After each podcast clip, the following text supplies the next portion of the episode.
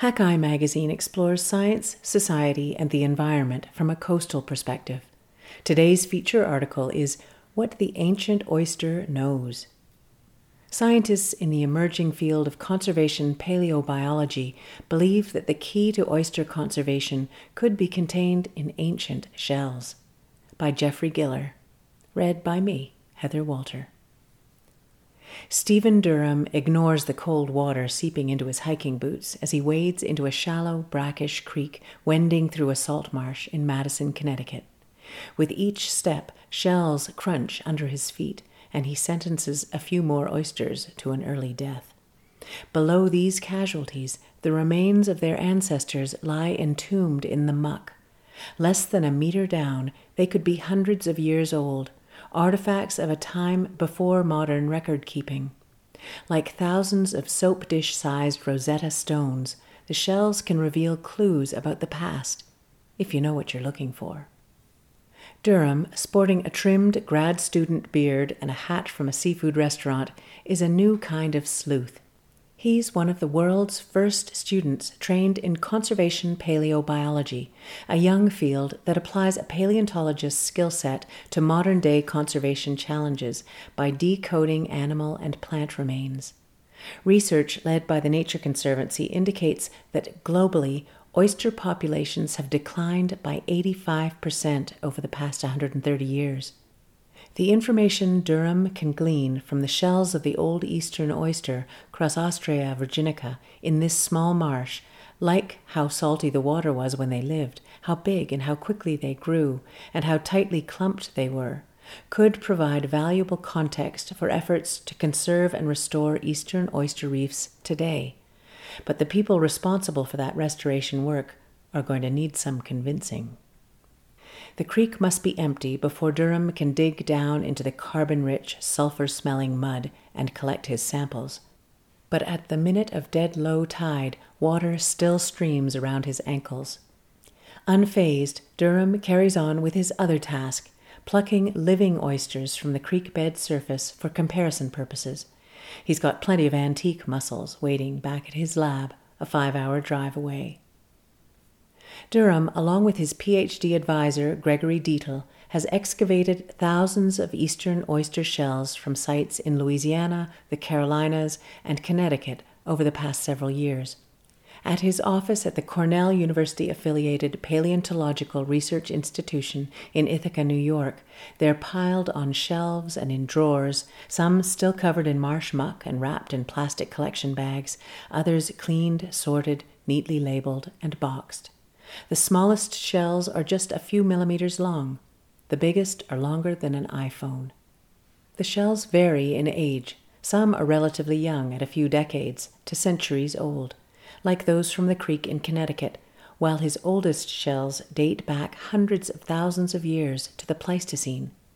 Those older shells aren't even from modern marshes. Durham and Dietl find them exposed along the walls of canals in places where marshes once existed farther inland when ocean levels were higher. They often find these old shells intact with both halves upright, like they would have been when the oysters were alive, before marsh silt buried them millennia ago. In the lab down the hall from his office, a few days after he's returned from Connecticut, Durham hoses off 350,000 year old samples from a site in South Carolina, the shells arrayed on wire mesh over a sink. After he has cleaned each bagged sample, he combs through the collection and matches single oyster shells into pairs, like an ancient jigsaw puzzle. Ta da, he says, holding up a set. With both halves, he can be sure that he's measuring an oyster's full size and that it lived near the collection site and wasn't just washed there by waves or tidal currents. From there, Durham sets about turning old calcium carbonate into hard data. He selects a few shells for analysis, saws them in half, and then zaps the cut surfaces with a laser to measure the ratios of elements such as magnesium, calcium, and barium. The ratio of magnesium to calcium changes with temperature, so he can deduce the lifespan of an oyster by seeing how many hot and cold seasons it lived through. And barium and calcium ratios in the shell material vary slightly with local salinity, indicating how salty the water was at the time the oyster lived.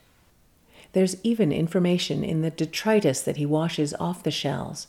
As he brushes aside shell bits piled on the wire mesh, they jingle like broken glass. He picks out an impossibly small snail shell, not much larger than a hangnail. Boonea impressa, he declares, an oyster parasite. Its presence and the presence of other non oyster shells in the sample, all from species still alive today, reveals more about the environment the oysters came from.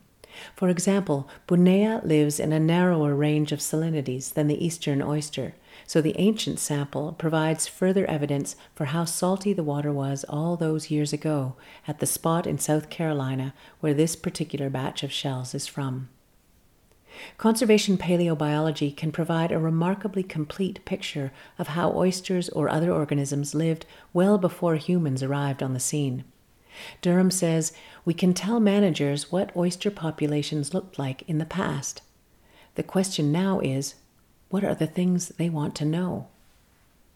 Hot on the heels of that question comes the quandary of how to get the information into circulation. The field of conservation paleobiology was first named in 2002, though scientists have been employing its techniques for several decades. In 2009, Dietl helped organize presentations about it at a meeting of the Geological Society of America. The emerging field now boasts members across the Americas, Europe, and Australia, and the scope of work extends beyond oysters.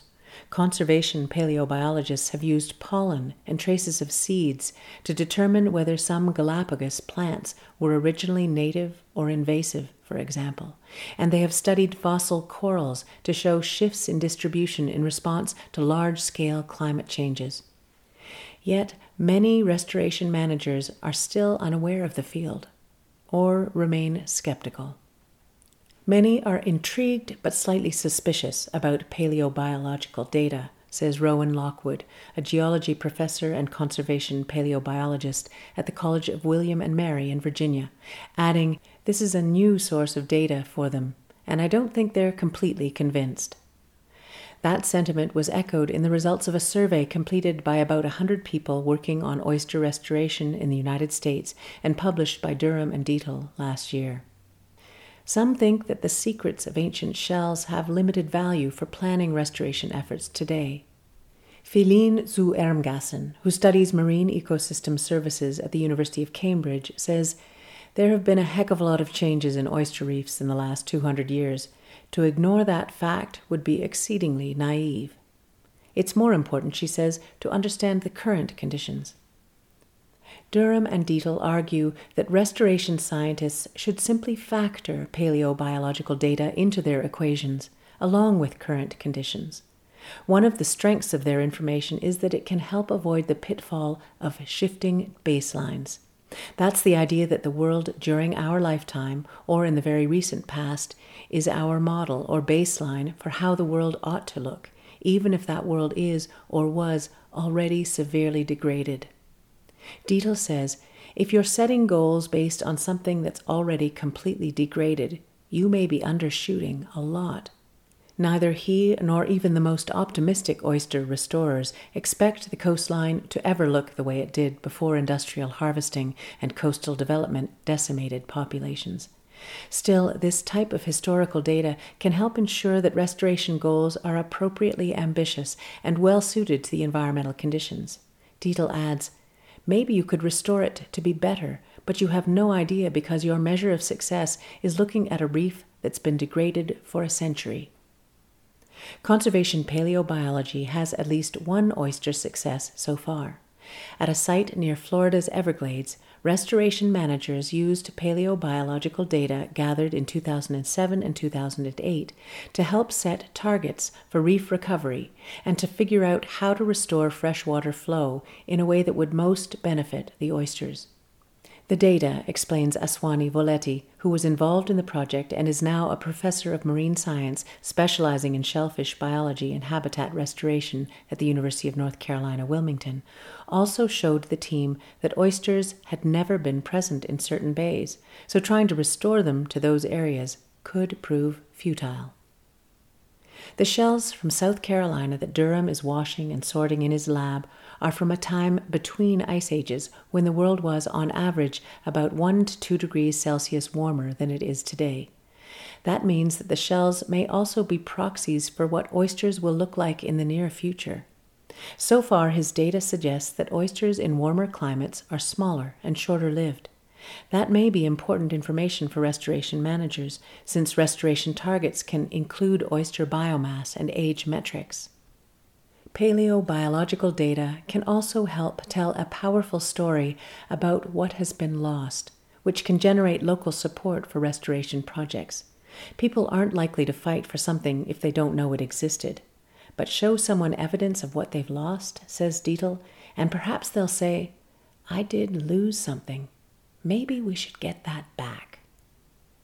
At his cramped basement lab, Durham clamps another shell onto a movable arm and powers up the diamond saw.